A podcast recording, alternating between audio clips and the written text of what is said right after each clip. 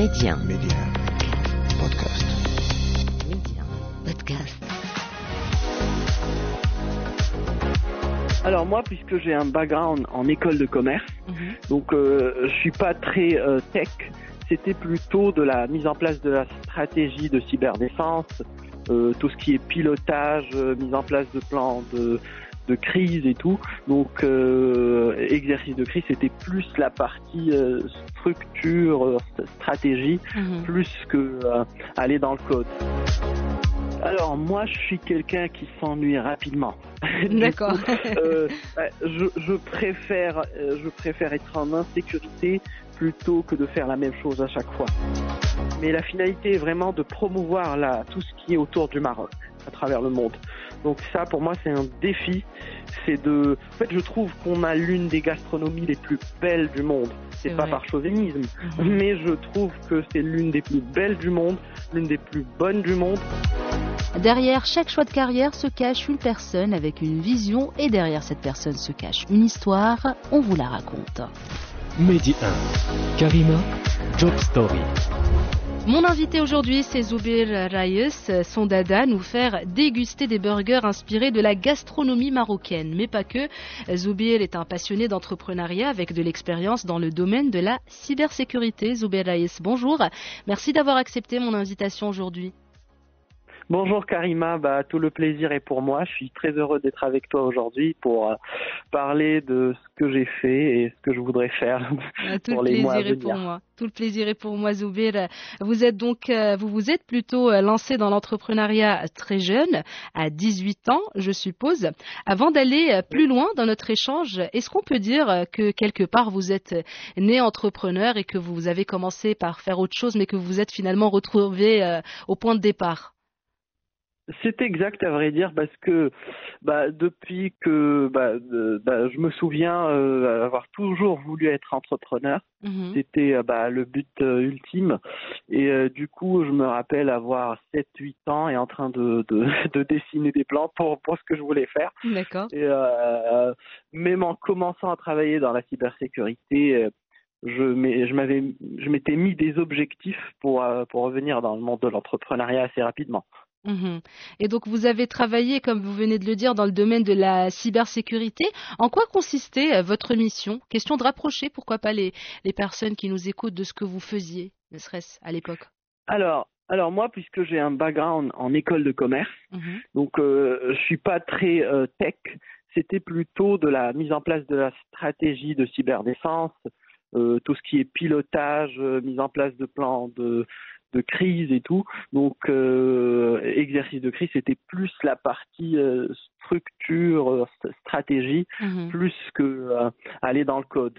Euh, je faisais partie de l'équipe, il y avait des gens qui mettaient la main dans le code, mais moi c'était plus en globalité le pilotage. D'accord. Donc est-ce que vous étiez dans l'univers du salariat?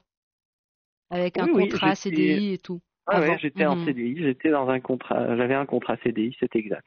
Et comment s'est fait ce passage? On le sait, des fois c'est difficile parce que quand on est, euh, voilà, quand on a justement ce fameux contrat CDI avec tout ce que cela peut offrir, voilà, la sécurité, la stabilité, bref, vraiment tout ce qui va avec. Est-ce que ça a été facile pour vous de sauter le cap, de passer justement du salariat à l'entrepreneuriat? Alors moi, je suis quelqu'un qui s'ennuie rapidement. D'accord. euh, je, je préfère, euh, je préfère être en insécurité plutôt que de faire la même chose à chaque fois. C'est vrai que euh, bah, pour pouvoir payer son loyer à Paris et garder un train de vie assez, assez bien fait, euh, le salariat c'est plus confortable. Mhm. mais euh, je suis un passionné d'entrepreneuriat et donc euh, cette passion m'a permis de franchir le pas et, et de pouvoir prendre la décision d'arrêter et d'aller vers l'entrepreneuriat. Vous vous êtes préparé en amont un petit peu? Oui, oui, oui, il y a eu quand même quelques mois de préparation. Alors pendant que j'étais salarié, j'ai commencé tout ce qui était business plan, études marché, chercher des fournisseurs, trouver les locaux. Et à vrai dire, je me suis vraiment arrêté un mois avant de, de commencer de lancer le, euh, mon business euh, qui est dans la restauration. Mhm. Donc euh, j'ai essayé de faire les deux au début. Donc mais bon, c'était très c'est très prenant. Et du coup, un mois avant de, de, de commencer vraiment d'ouvrir les portes du resto, j'ai décidé d'arrêter et euh, pour aller donc j'ai pour aller me consacrer à 100% au business. Et vous recommandez justement cette préparation, peut-être pour les, les jeunes ou moins jeunes qui nous écoutent actuellement? Vous recommandez cette préparation en amont, oui, des économies et tout? cette prépa ouais, je recommande cette préparation et je recommande surtout d'échanger avec les gens du secteur dans lesquels on s'investit. Mhm. Donc ça serait pas mal d'échanger avec comme ça parce que c'est des c'est un peu des éclaireurs Mhm. qui, euh, qui, qui, qui peuvent nous dire ce qui va pas, ce qui, à quoi on, doit- on devrait faire attention. C'est vrai que si les- cette personne a une mauvaise expérience, elle, elle va vous transmettre plus le mauvais côté que le bon, Mhm. mais ça serait, c'est bien aussi d'écouter euh, euh, de bah, le bon et le mauvais, et puis de prendre sa décision. Et, euh, mais c'est bien de, de se préparer, d'écouter euh, les gens qui, qui vous précèdent dans le métier. Bien sûr, c'est très important. Euh, Zubair Raïs, avant de parler justement de votre projet donc actuel, vous avez créé votre première start-up à l'âge de 18 ans. Ça consistait en quoi? Oui, oui. Alors c'était c'était dans l'énergie biomasse. C'était euh, une sorte de granulé que les industriels pourraient utiliser pour réchauffer leur chaudière, par exemple dans le secteur du ciment ou encore euh, de la fabrication des briques, des Mhm. briqueteries. Et c'était un combustible biomasse fait à base de marc de café, grignon d'olive, sciure de bois. C'était des, euh, du recyclage de, de déchets qu'on utilisait pour produire de l'énergie. Euh, bon, c'est une expérience qui a duré pas mal, un peu moins de trois ans. Donc Mhm. c'était ça à peu près. Et pourquoi ça s'est arrêté? Vous vouliez faire autre chose? Alors euh, oui, en fait, le secteur de l'énergie est très demandeur de capitaux et euh, donc euh, il fallait lever des fonds. On n'arrivait pas à le faire euh, sur la place marocaine. Il y a eu et en plus donc pour, pour- c'était un, un truc assez nouveau, donc il fallait convaincre les gens de l'utiliser alors qu'ils avaient l'habitude d'utiliser autre chose. Mhm. C'était ça le défi, mais le premier défi c'était la levée de fonds. D'accord, donc c'était plus euh, financier en, quelque sorte, non Oui, pas l'idée ou le concept. Ouais, ouais, ouais, ouais, mais on a dû liquider, euh, avant de venir en France, j'ai liquidé euh, mes activités avec mes associés et euh, on est on est quasiment tous venus en France pour reprendre les études. D'accord. Et, et les études donc et Codrac? Que vous pouvez-vous euh, que pouvez-vous nous dire à ce propos D'où vous vient en quelque sorte cet amour pour la gastronomie marocaine et surtout surtout euh, Zubair l'idée de faire des burgers à la marocaine? Alors je suis tombée sur une vidéo euh, bah, sur TikTok, c'est là où j'ai découvert votre profil et franchement euh, les burgers présentés c'était euh, à tomber. Donc je me suis dit ça c'est intéressant, on va parler à Zubair et nous voilà. Alors moi, bon, je viens d'une famille qui, qui qui adore la cuisine et cuisine assez bien, notamment mes tantes. Mhm. J'ai une tante qui est un cordon bleu, en- en- elle, excelle en cuisine et euh, j'ai commencé à qu'on on vivait ensemble moi, mes tantes et ma mère Mhm. et euh, je les voyais en train de cuisiner. Donc j'ai appris très jeune à cuisiner. Je faisais pas mal d'expériences en cuisine. Mhm. Donc euh, ma grand-mère était assez vénère quand je, je mettais euh, la cuisine en mauvais état, mais elle était très contente de ce que je faisais après. C'est plus Et, important. euh, ouais, ouais. Du coup, euh, donc euh, j'adore la cuisine. Et pourquoi la cuisine marocaine? Moi, mon premier amour, c'est le Maroc. J'adore le Maroc. Je suis très patriote et donc je voulais faire plus. Avant de faire la cuisine, faire quelque chose bah, qui, qui ferait connaître les aux, aux Occidentaux euh, bah, ce qu'on mange. Mhm. Eux, ils connaissent plus le couscous, ils connaissent quelques tagines, mais c'est pas quelque chose euh, qu'ils mangent tous les jours. Mhm. Et euh, le burger était vraiment le, le moyen de leur faire découvrir ça parce que euh, ici en Europe, les gens mangent des burgers euh, souvent. Mhm. Et donc j'ai pensé à ça et euh, cette idée m'est venue euh, en m'inspirant tout simplement du lendemain des mariages au Maroc. Souvent, euh, le lendemain des mariages, il y a un pain avec des sésames aussi.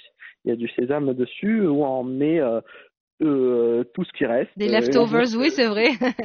Ah ouais. On est tous passés donc, par là. ouais, ouais, c'est ça. Et c'est de là qu'a démarré l'idée. J'y pense depuis plus d'une année, à vrai dire. J'ai fait pas mal de tests et donc euh, c'est comme ça que je me suis lancé. Et vous êtes lancé seul, Zubair Oui, je me suis lancé seul. Bah, j'ai euh, j'ai une associée dans le capital euh, qui est membre de ma famille, euh, ma- qui est ma tante, euh, mais euh, je m'occupe tout seul de la gestion. Donc, euh, c'est, je- c'est- oui, on peut dire que je suis seul. Et les, diffi- les difficultés justement en étant seul, est-ce que vous, vous en avez euh, rencontré au démarrage?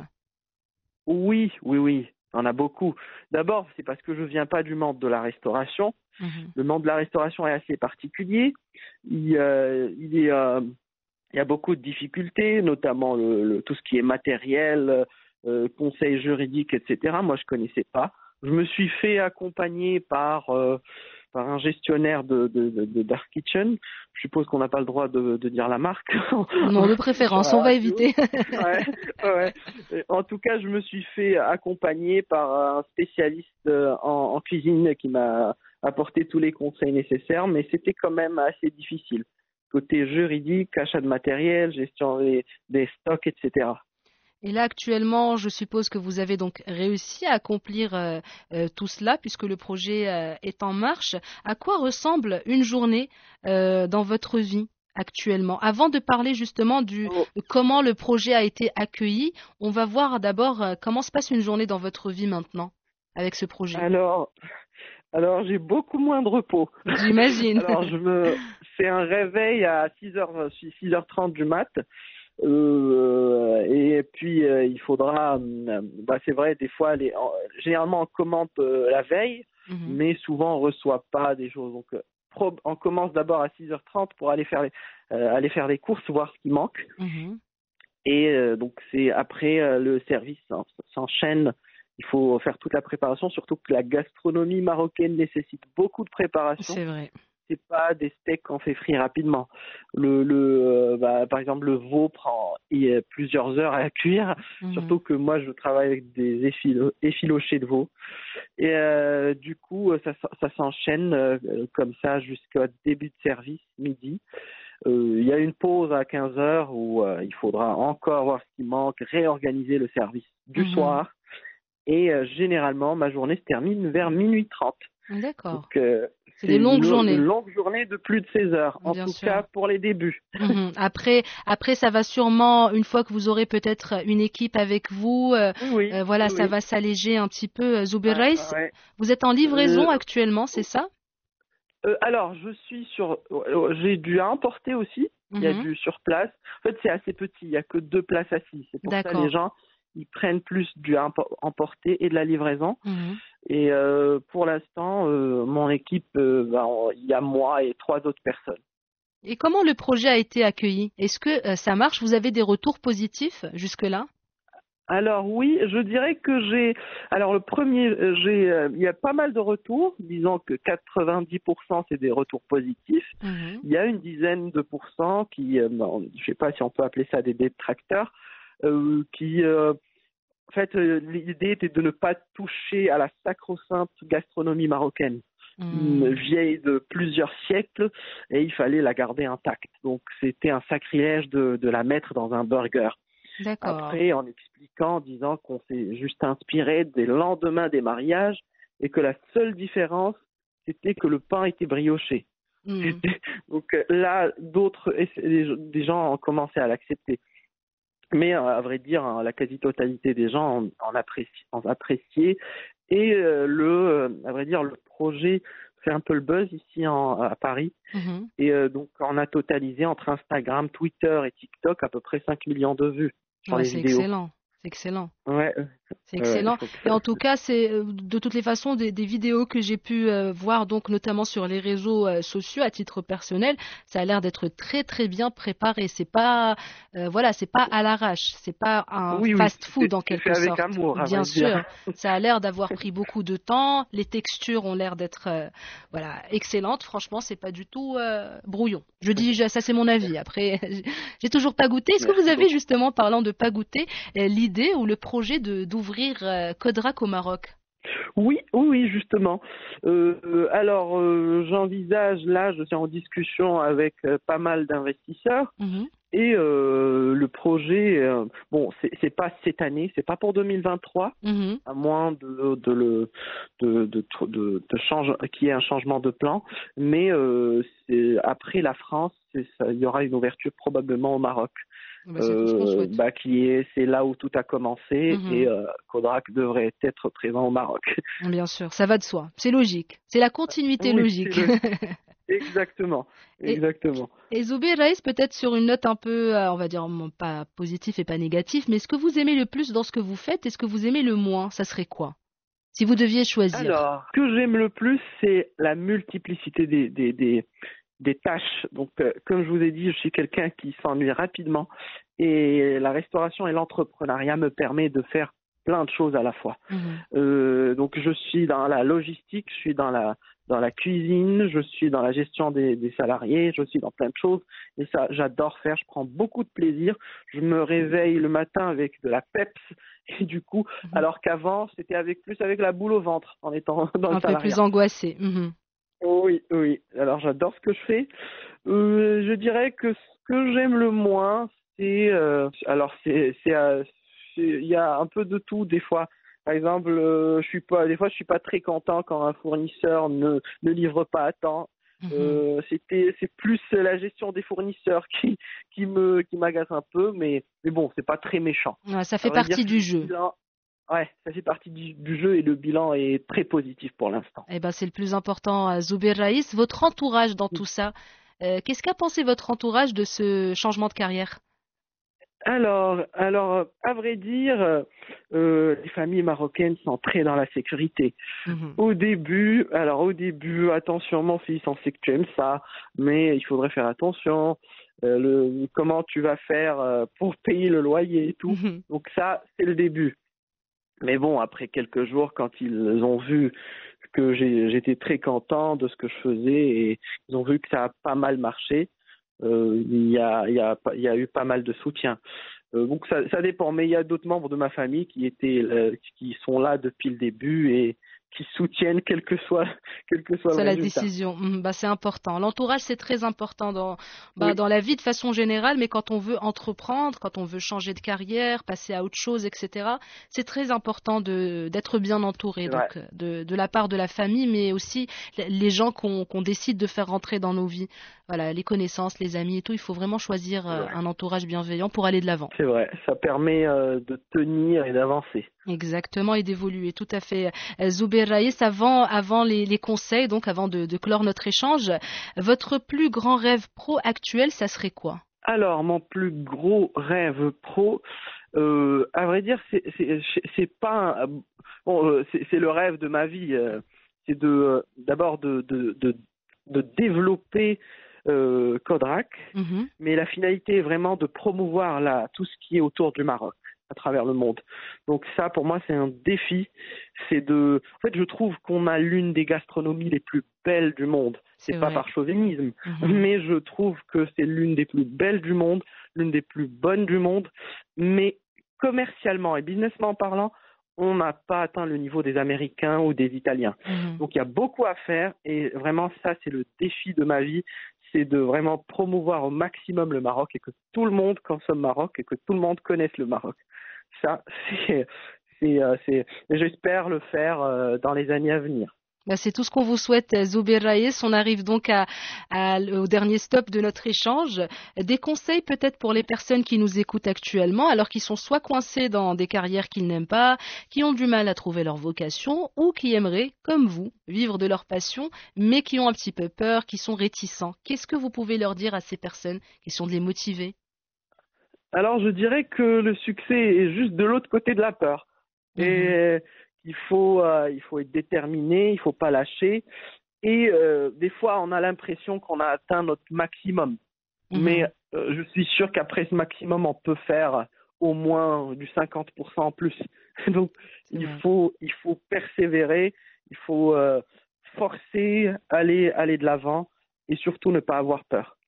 Ne pas avoir peur, c'est- vrai. C'est- Ouais, c'est ça, parce que souvent, dès qu'on dépasse cette peur, je sais pas, comme un chanteur, des fois, il y en a certains qui, qui n'arrivent pas à chanter par trac. Mhm. Une fois que ça démarre, une fois que cette peur est, est dépassée, bah ça, ça va tout seul. C'est vrai. Donc, euh, faut dépasser cette peur que- et ne pas la laisser prendre de l'emprise sur nous finalement. exact, il faut la maîtriser, c'est ça, c'est juste ça. Ben voilà, c'est sur ce beau conseil, euh, Zoubir Raïs, euh, que se referme notre échange. Merci beaucoup d'avoir accepté mon invitation et surtout d'avoir partagé votre histoire avec nous. C'était un plaisir de vous recevoir dans Job Story et je vous souhaite beaucoup de, de réussite pour l'avenir, Inch'Allah. Bah, tout le plaisir est pour moi, Karima, et euh, c'était un, un échange très constructif. J'ai beaucoup aimé, et euh, je vous souhaite aussi un très bon courage pour votre émission. Merci beaucoup, Zoubir. À bientôt.